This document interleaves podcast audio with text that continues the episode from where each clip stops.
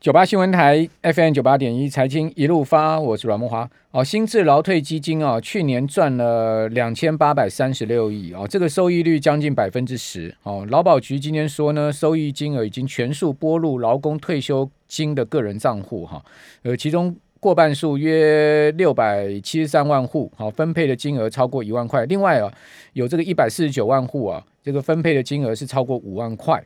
好，那这个超过。五万块呢，就代表说他这个投入的本金是比较多的了哈，所以大家当然就分比较多嘛，对不对？哦，这个去年赚了两千八百三十六亿的劳新制劳退，那我们知道劳退有新制有旧制哈，所以呃这个新制劳退就是所谓的个人六趴提拨加上老板帮你六趴提拨的这个部分嘛，对不对？好，所以这个一般来讲，一般很少个人六趴提拨，因为我。很多场合我都去问这个，比如说我就去演讲啊，很多场合我都去问说，哎，你们在座的人有提拨六趴人，请举手。大概呢，一百个人里面就是三四个、四五个，好，那个比例很低的哈，不到一成的比例。我知道最近这几年这个比例有上升，但是仍然还是不到一成哦。那大多数人就说，哎，我这个月都不够用了，我还去提拨六趴，没想那么多。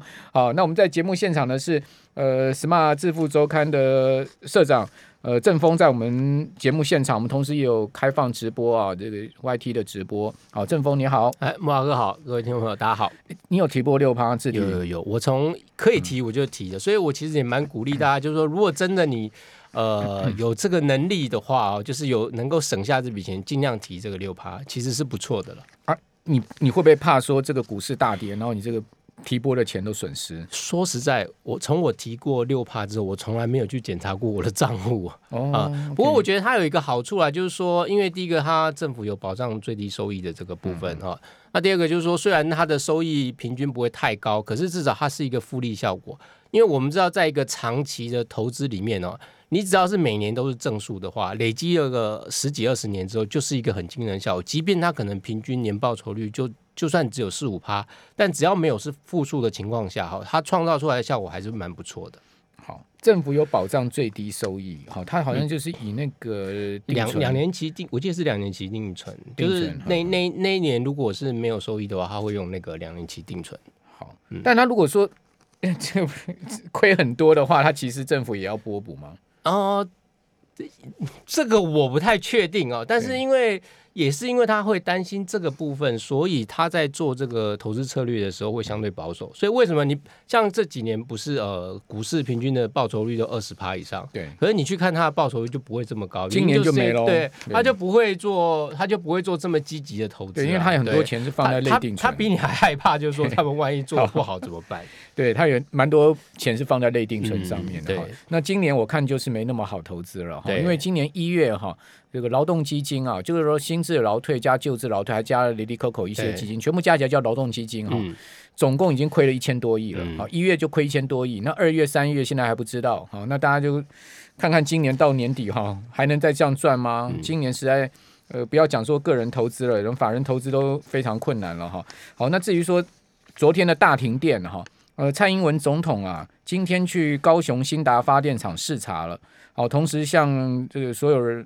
的老百姓，好，表达他的歉意，好，他说呢，他要要求行政院在最短的时间里彻底调查事故原因跟疏失，啊，同时强调政府会负担起重要的责任，好，对既有的电网设计进行总体检，好，以达到提升电网分散跟韧性的目标。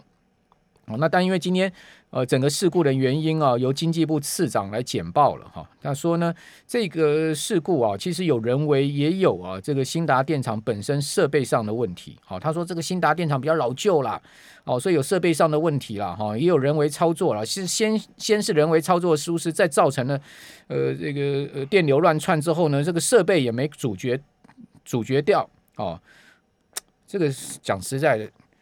国家每一年拨了多少预算？好，在这个电力上面，你说设备老旧啊？你这个话说得过去吗？这个预算是是丢到水里去吗？嗯、我不晓得，正峰你怎么看这个百亿损失、欸？哎，我觉得这个百亿损失、欸，哎，电网这个确实就是，嗯、尤其是在呃近几年来啊，因为其实全球在走一个趋势来，就是碳中和这个趋势。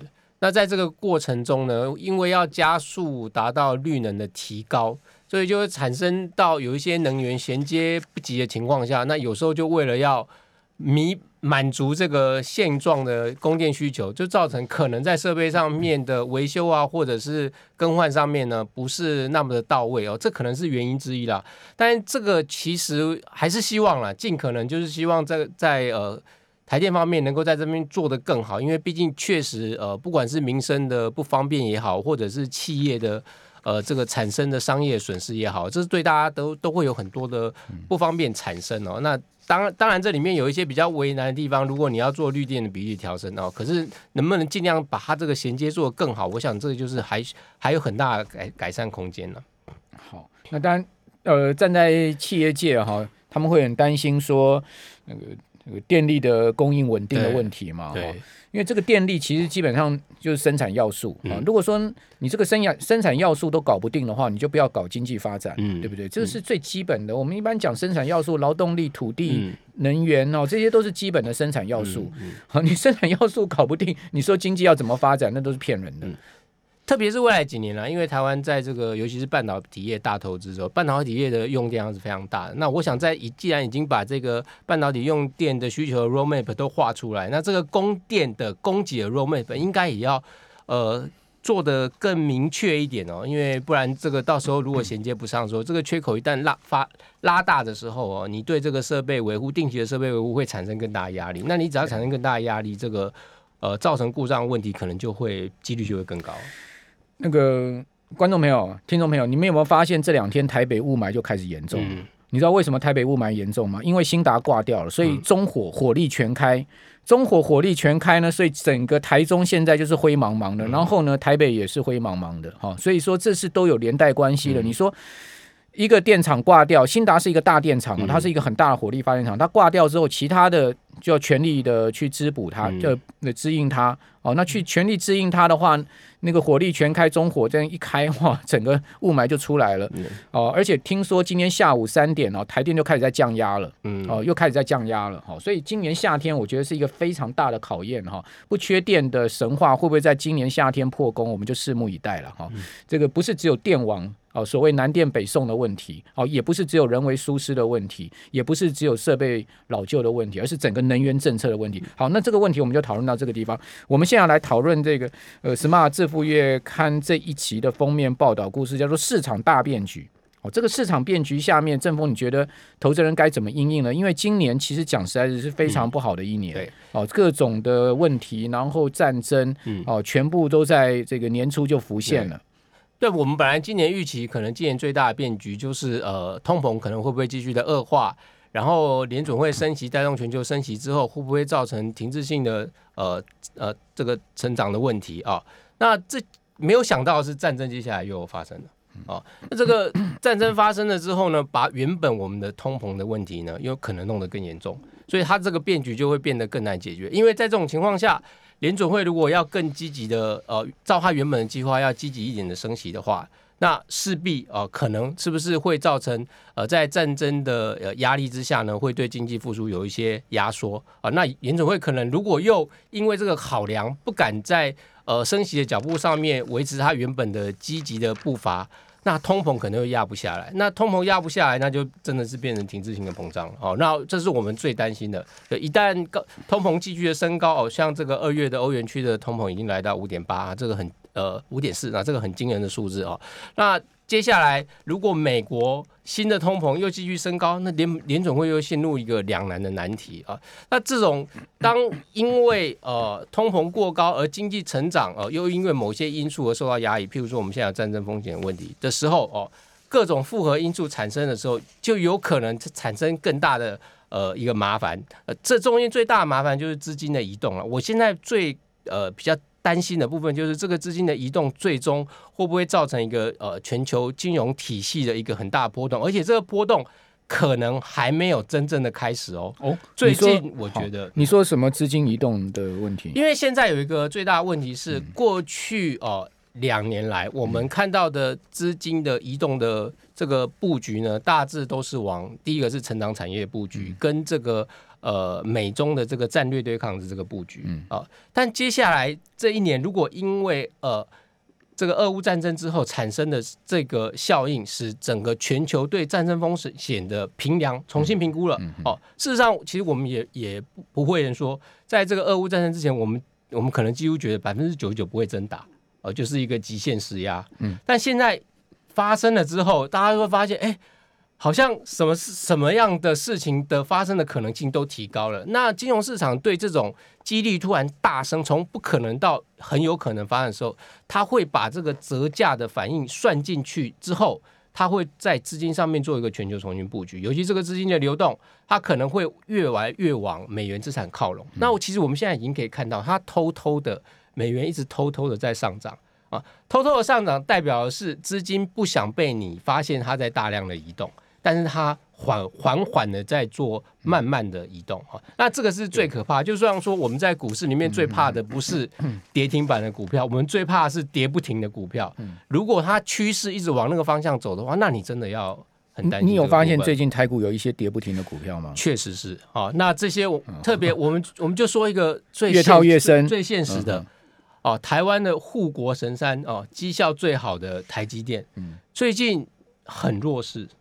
哦，那这个反映今年今年破六百哦。对，那、嗯、这个这个实在反映的是什么呃，台积电的基本面有变差吗？哦，没有。那台积电因为这个呃最近的这个状况哦，是不是可能也有收到更多的转单？也有可能。好，但它还是转弱。这个等一下我们请一下庆龙哥来一下，越跌越美丽的台积电。好、哦，现在已经 跌到这样，是不是值得买单？我们这边休息一下。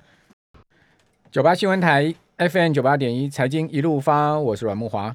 哦，我们今天访问的是《Smart 致富月刊》的林正峰社长。哈，正峰刚刚说呢，很担心啊，这个所谓的跌不停，而不是跌停。哈，这个天天跌、慢慢跌，这种温水煮青蛙的跌法，哈，才是会真正让投资人套死的一种跌法。你说这个持续性的跌停，大家会怕嘛？哈，这个很快就砍出去。但是这种下跌呢，呃，慢慢跌的，你可能就是温水煮青蛙，在里面被烫死，你都不知道。哈，那。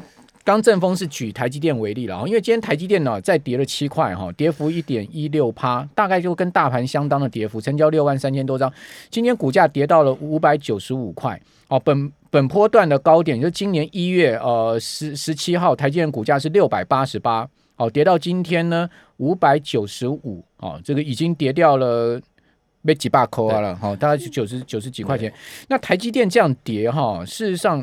也蛮麻烦，为什么？因为它会干关系到整个台股大盘指数，而且台建现在目前的短均哦都呈现了几乎下弯，除了季线哈、哦、走平以外，嗯、你看到它月线下弯、十日线下弯，然后五日线下弯，这个是比较罕见的，而且今年股价是破底哦，而且是带量。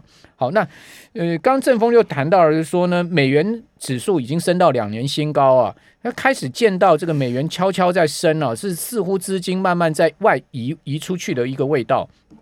这个我们其实也有证据啊，我今天正好来看一下台币今天收盘啊。我跟各位报告，今天台币收盘是贬五点五分哈，单日贬值幅度是百分之零点二。如果我们看全周台币贬值的幅度呢，是百分之零点三四，哦，贬了九点四分。哦，今天台币的汇价收在二十八点一一五，还记得吗？去年台币最高的时候大概是二十七块半，你也发现台币已经从二十七块半哦。开始悄悄的啊，一路贬破二十八，然后到今天已经破到二十八块一毛了。好，这个台币已经开始走一个趋贬的走势了，这是很明显呼应刚刚正峰所讲的这件事情。那同时，我们现在开开放一个线上的这个投票哦，因为我们呃 YT 上一个线上投票，如果各位要投这个票的话，你可以到 YT 上看我们的直播，你可以顺便投票。投什么票呢？哦，就正峰刚刚讲的台积电。那我们就问大家说，台积电现在跌到这个价位是一个价值买点吗？哦，这个到底是或不是？等一下，我们在呃节目的最后，我们会宣布这个投票的这个情况。好，那呃，请教正峰，那个从台建，好，从这个资金的挪移，你刚刚谈到这个资金挪移，我觉得是一个很重要的观察趋势。你你你个人是这样怎么看呢？哦，我先讲一下哦，其实这次在俄乌战争发生的呃两三天之后哈，我们就第一个先去。看，因为其实第一步先移动并不是股市，嗯，其实是债市，因为全球最大的资本市场是债市。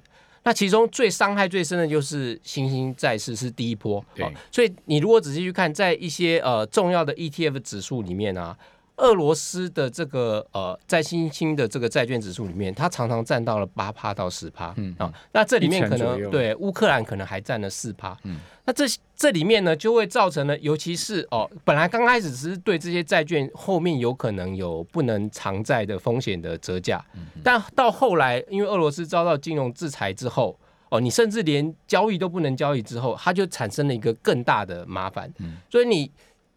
卡住这个俄罗斯的这个资金卡住了全球重要资金之后呢，其他所有的金融资产呢还能够流动有流动性呢，就会开始急着变现。嗯，然后急着变现之后，他们要走到哪去？他不，他不可能变成现金放在银行里哦。法人资金是不会干这个事的，个人资金才会说，我不把它变现回来，赶快存在定存里，我比较安心。法人资金要赶快找个地方摆，所以他一定会找一个。呃，未来一段时间内，他觉得内心最安心的，不管是股市或债市，但这个这个资产呢，要它的币值很能够让他放心，而且他，然后另外就是他这个标的呢，也能够让他相对安心，但收益率反而不是那么重要的考量。也就是说，他会找到一个比较优质、稳定的，呃，安全性比较高的。那当然，美元资产就是其中。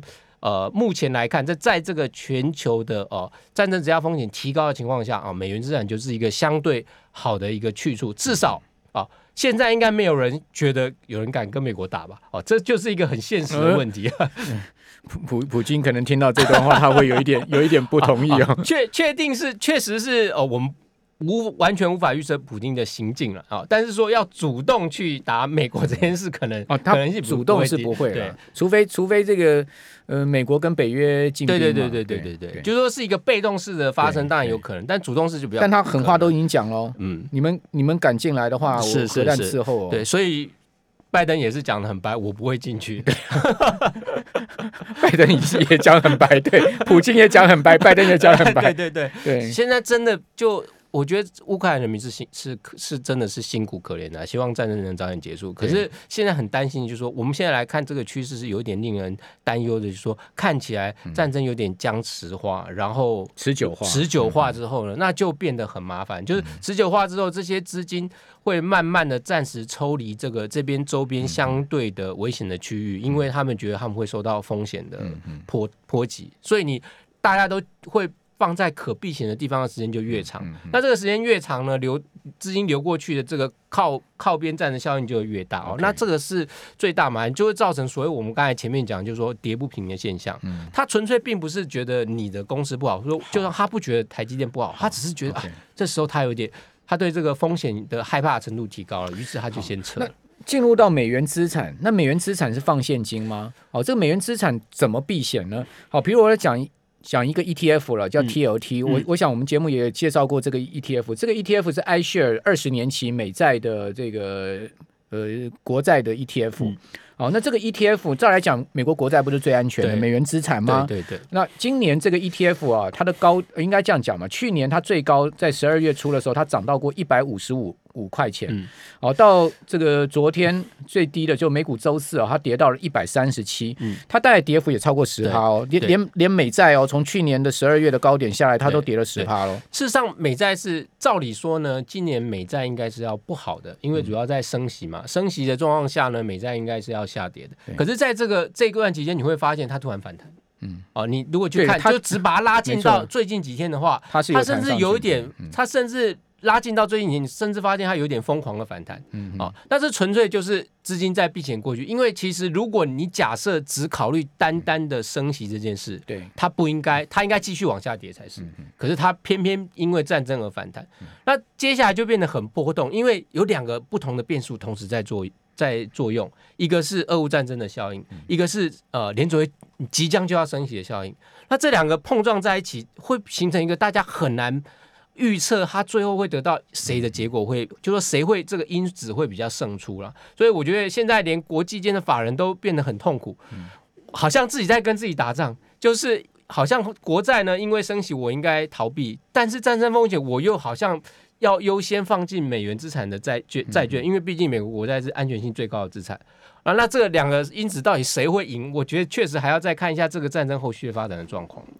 好，这个战争非常有可能会变成是持久战。对，好，那当然站站在莫斯科的角度，他是希望速战速决，可是看起来也没那么简单，对，没有那么容易啦。事实上，呃，除非俄罗呃乌克兰的明星世纪在第一刻就崩溃了，但没有。现在看起来，乌克兰明星世纪也是很强。他占据这个核电厂的目的，就是要让你明星世纪崩溃嘛？因为他把整个电网断掉了。是哦，这个基辅还没停电呢，哈，这个很多网友这个呃昨天暴动哈，说基普没停电，台北都停电。嗯，好，这个当然不能扯在一起。不过我们回过头来讲说，呃。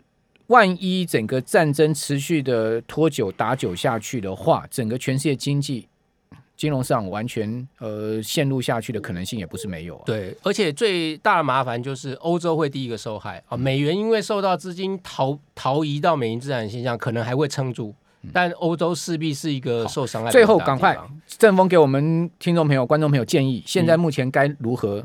呃，处理我们手上的资产，股票卖一卖吗？还是说，呃，进入到美元先放现金呢？我个人是在觉得，就是在这段期间内，呃，股股市应该还不会有太大的回档啊。但你要注意到资金是不是有流动持续。那当然，美元的资产，像美元的股票呢，也是还是一个不错的选择了。好，那但是这个股票慎选了哈。我们这个投票结果是价值买点的百分之五十二。